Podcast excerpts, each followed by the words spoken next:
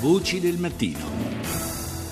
Oggi a Roma la grande manifestazione contro la riforma del lavoro messa a punto dal governo. Tra le finalità dichiarate del Jobs Act c'è quella di dare uno scossone al mercato dell'occupazione, aprendo le porte prima di tutto ai giovani, tra i quali la percentuale di disoccupato ha raggiunto la quota record del 44,2%. Ma cosa pensano del provvedimento i suoi destinatari?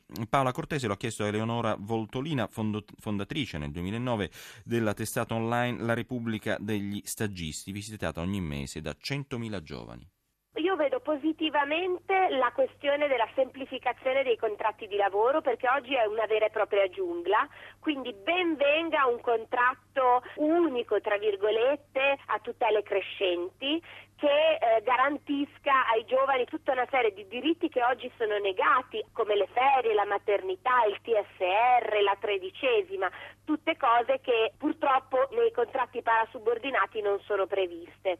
Poi un'altra cosa molto positiva è l'idea di introdurre un salario minimo, una cifra minima sotto la quale nessun lavoratore possa essere pagato. È una legge che c'è in 2/3 degli Stati europei e noi ne abbiamo particolarmente bisogno. Gli aspetti negativi invece? Il tallone d'Achille di questo Jobs Act è il fatto che è molto generico, non entra nei dettagli. Poi una delle cose che mi preoccupa di più è che si pensi di riformare i servizi all'impiego.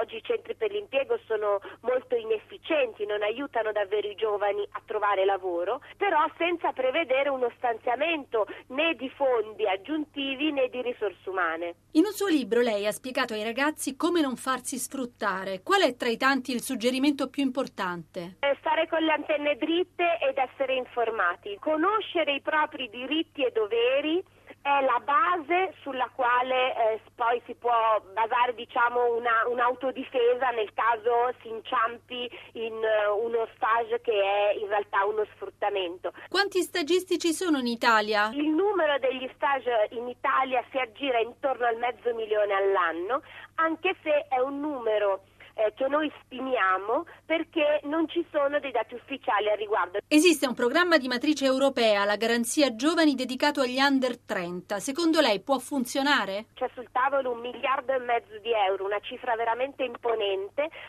proveniente per la maggior parte dall'Unione Europea. Purtroppo la Garanzia Giovani, lo dico subito, non è partita bene, è partita in ritardo. C'è la possibilità di iscriversi al portale nazionale e ai portali regionali. Tanti giovani lo stanno facendo, mi pare più di 200.000 fino ad ora.